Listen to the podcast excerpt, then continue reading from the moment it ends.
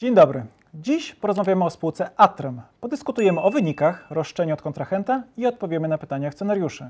Tematem drugiej części programu będzie portret polskiego inwestora. Sprawdzimy, drogi widzu, kim jesteś. Zapraszam na ImmoRaport, najlepsze źródło wiedzy o grupie kapitałowej Immobile. Mikołaj Jerzy. Sławek Winiecki. Remigiusz Jaskot, zaczynamy.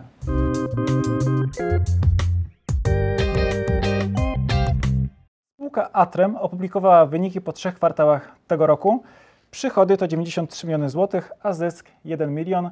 Zapraszam Państwa do obejrzenia całkiem obszernego filmu, w którym miałem okazję porozmawiać z prezesem Atremu, z Andrzejem Gławskim, na temat tego, jakie to było 9 miesięcy dla spółki, o kolejnych kontraktach, które są realizowane.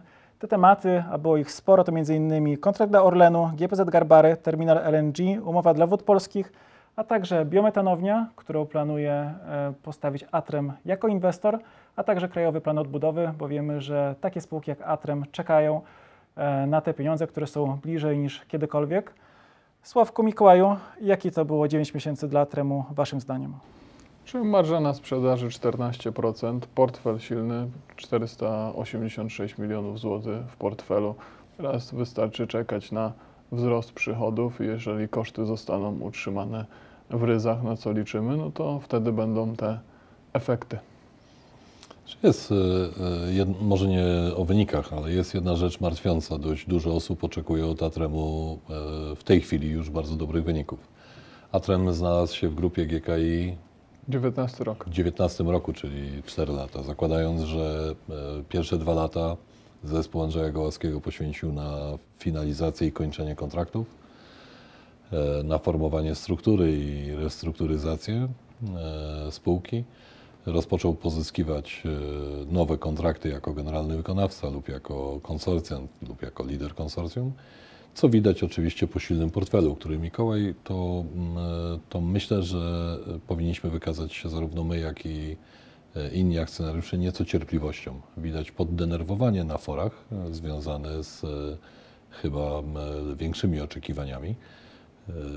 Myślę, że warto spojrzeć obiektywnie na to, że minęły zaledwie niecałe 4 lata od przejęcia i że powinniśmy teraz zacząć konsumować tą zmianę, którą przyniósł zespół Andrzeja Gołowskiego.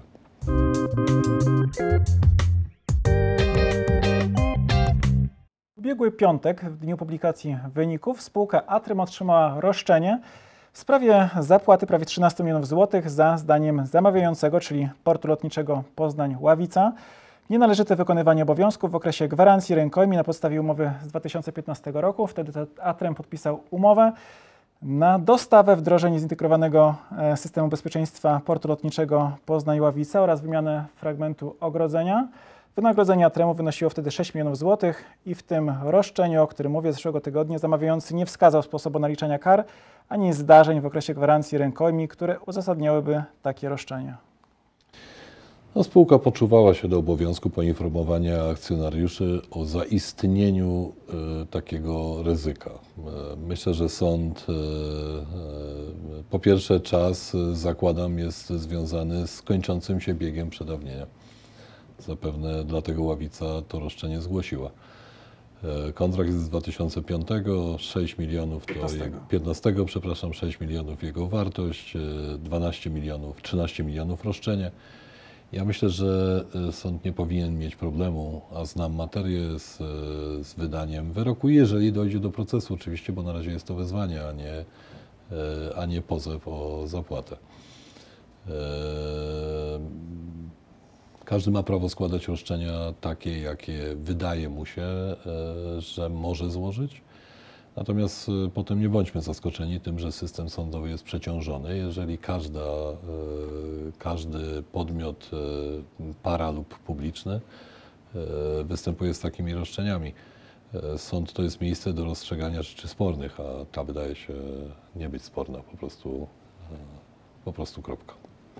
Mikołaju? Czy ta sprawa też pokazuje, że wielu jednak, wiele podmiotów nie rozumie, jak działa rynek kapitałowy i uważam, że tak sformułowane roszczenie na zasadzie wysłania noty na, na 12, wezwania do zapłaty na 12 milionów, nie tłumacząc jak została to wyliczona, z czego to wynika i tak dalej.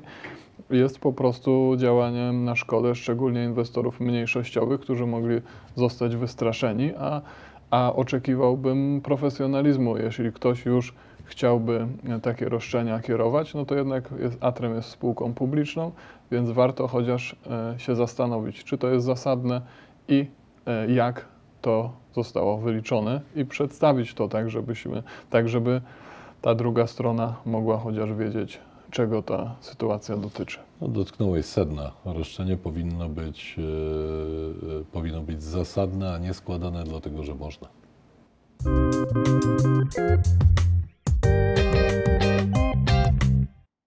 Pod naszym ostatnim filmem o spółce Atrem padło wiele pytań, na które odpowiedzieliśmy. Natomiast pod naszym poprzednim filmem z tej serii, z serii Immoraport, także pytano o Atrem. Teraz czas na odpowiedzi. Kamil Rogalski zadał kilka pytań. Pierwsze z nich, czy spółka Atrem bierze pod uwagę przejęcia w obszarach, w których na dzień dzisiejszy nie funkcjonuje? Czy jeżeli mogę e, najpierw po, przeprosić Krzysztofa Kozłowskiego jeszcze raz, który poczuł się e, dotknięty, ale przepraszałem już e, osobiście. E, zadał pytanie pod filmem e, e, poprzednim. Jeszcze raz bardzo przepraszam, nie miałem nic złego na myśli. Uważam, że zadawanie pytań pod swoim nazwiskiem powinno być zawsze traktowane poważnie. Tak. Kamil Rogalski, kilka pytań. Pierwsze z nich. Czy spółka Atrem bierze pod uwagę przejęcia w obszarach, w których na dzień dzisiejszy nie funkcjonuje? Atrem przede wszystkim będzie rozwijał się z to, co podkreśla Andrzej Głaski, to, co podkreśla zarząd Atremu. Atrem będzie rozwijał się przede wszystkim geograficznie i będzie w tej chwili powiększał przychody. E, Jeżeli pytający ma na myśli abstrakcyjne branże, czyli leżące poza energetyką profesjonalną czy poza, e, poza automatyką, to myślę, że spółka, jeśli takie plany nabędzie, będzie na pewno o nich e, mówiła i będzie publikowała.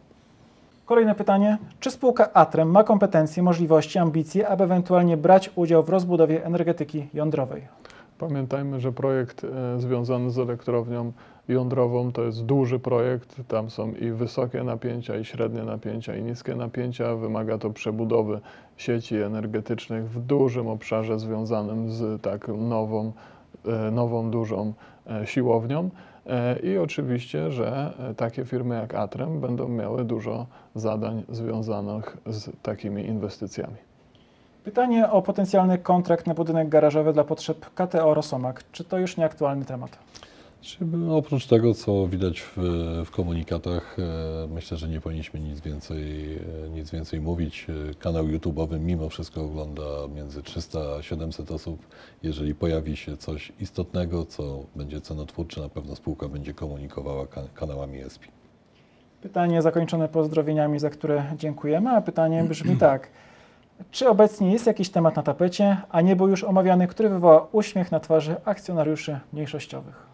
Rozumiem, że jest to pytanie o wiedzę insiderską. Myślę, że tutaj chodzi, co, co mogłoby spowodować, że wzrośnie kurs? Czy mógłbyś teraz powiedzieć? Do kamery numer jeden. Do kamery numer jeden.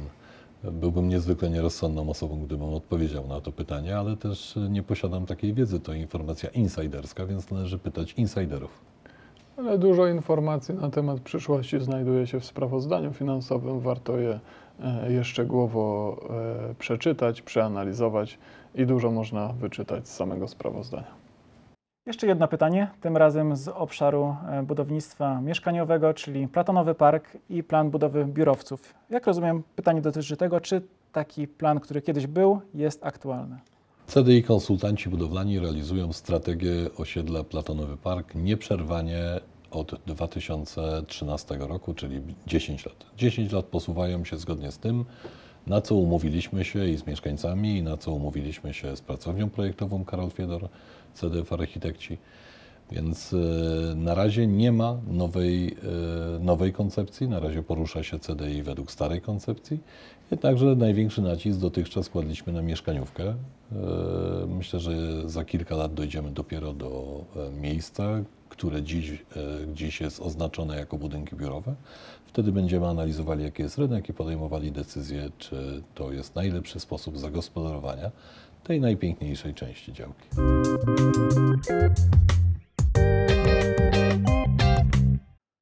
Spójrzmy na kursy akcji.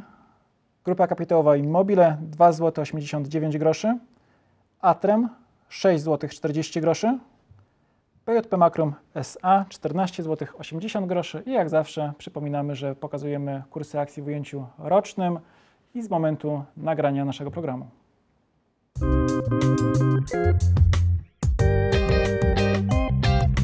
Polscy inwestorzy indywidualni coraz częściej inwestują za granicą oraz coraz bardziej lubią ETF-y. Mają także coraz większe portfele, do których cały czas dokładają pieniądze.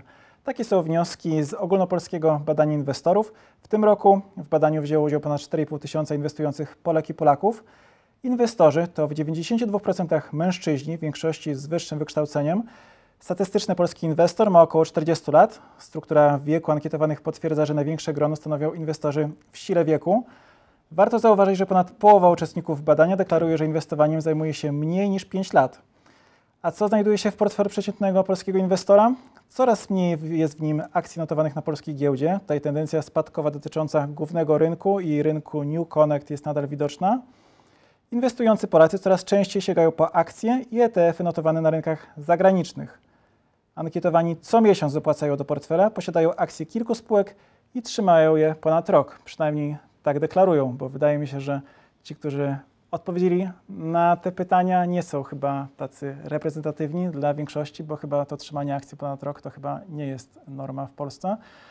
Co Wam się rzuciło w oczy, kiedy przeglądaliście te slajdy, wyniki, wyniki badania? Mi osobiście, że już prawie nigdzie nie jestem w średniej przedziału. Takie smutne przemyślenia.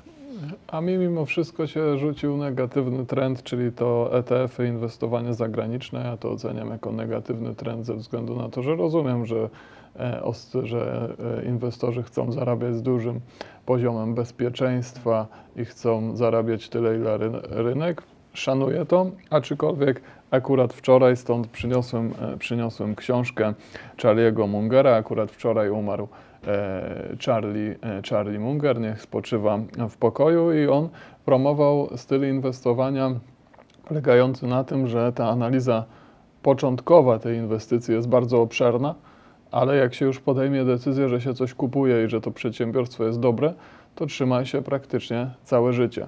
I tak dwie największe pozycje w jego portfelu, czyli Costco i Berkshire Hathaway, zostały kupione bardzo szybko i trzymał je aż do śmierci.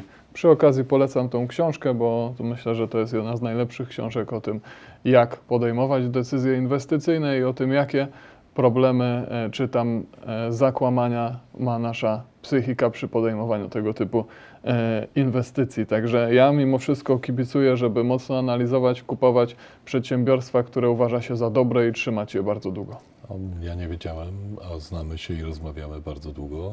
e, Ja nie wiedziałem, że ty jesteś przeciwnikiem, że ty jesteś przeciwnikiem E ETF-ów. Ja nie powiedziałem, że jestem przeciwnikiem. Uważam, że to jest, że pozytywnym trendem jest to, że jest coraz więcej inwestorów, ale to, że ten kapitał odpływa na rynki zagraniczne do zagranicznych ETF-ów, że polscy inwestorzy nie chcą analizować polskich spółek, co do których albo coraz mniej chcą analizować polskie spółki, co do których mają dużo łatwiejszy dostęp do informacji, znają rynek i mogą z małym kapitałem dużo lepsze stopy e, zwrotu osiągać, jeśli poświęcą na to dużo czasu. Widocznie nie chcą na to poświęcać czasu, bo tak jak czy Charlie Munger, czy Warren Buffett, jeżeli masz małą sumę, małą sumę pieniędzy, jesteś w stanie wyszukać dobre przedsiębiorstwa i trzymać je bardzo długo, no to historia na przykład tych dwóch inwestorów pokazuje, że wtedy te Twoje osiągnięcia będą dużo lepsze. Ale oczywiście lepiej, lepiej, lepiej to, że, e, że, in, e, że ludzie inwestują e, w ETF-y czy w, czy w jakieś spółki zagraniczne, niż to, żeby trzymali pieniądze na lokacie. Ja myślę, że to jest dobry moment, żeby, dobry moment, żeby zaapelować do tych, którzy tworzą ETF-y. Ja osobiście kibicuję, żeby powstał ETF spółki grupy kapitałowej Immobile. No to wtedy będę takie jak Będziesz najbardziej wspierał wspierał, tego typu Okej. inwestowanie, aczkolwiek wtedy szczególnie dla nas będzie duża odpowiedzialność za to, żeby ten Tak ETF bił rynek. Możemy rozłożyć to na przykład ETF Bydgoszcz, wszystkie spółki giełdowe w Bydgoszczy. Nie, to już lepszy ten ETF Okej. giełdowy e, G- z grupy GKI. E, Oczywiście można samemu stworzyć takiego ETF-a. Wystarczy nabyć wszystkie, e, wszystkie spółki GKI, grupy kapitałowej i mobile i wtedy ma się ETF-a bez żadnych w zasadzie prowizji i kosztów, prawda? Chciałbym przejść do jednego z tych slajdów, e, czyli rozkładu płci. E, 92% e, ankietowanych to byli mężczyźni i ta liczba prawdopodobnie jest trafna, bo na przykład wśród odbiorców naszego kanału 93%, jak podaje YouTube Studio, to także mężczyźni. Nie, ja nie potrafię tego y, wyjaśnić, dlaczego tak jest. Y, Nie mam zielonego pojęcia, bo akurat jeżeli chodzi o, nie wiem, studentów y, i studentki kierunków ekonomicznych, to nie ma dużej dominacji mężczyzn. Jeżeli chodzi o kluczowe osoby w ministerstwach, finansów i tak również nie ma dominacji. A Nawet jeśli jest, to to nie aż taka Nie aż miażdżąca, taka, no, to prawda? jest miażdżąca. Prawdopodobnie e, być może są tam kobiety, które podejmują decyzje, ale pozwalają swoim mężom przyznawać się do decyzji, które one podejmują. A ja bym chciał podziękować tym 7% kobiet, które nas oglądają. Niech zachęcą koleżanki, córki e, do tego, żeby też nas oglądały i wtedy może ten trend odmienimy wspólnie. Potrzebujemy kobiet inwestorów. e, W ogóle potrzebujemy inwestorów, kobiet inwestorów szczególnie. Tak. Myślę, że to przywiązanie do inwestycji byłoby większe wśród kobiet, ale to jest tylko moja hipoteza. Musimy to sprawdzić.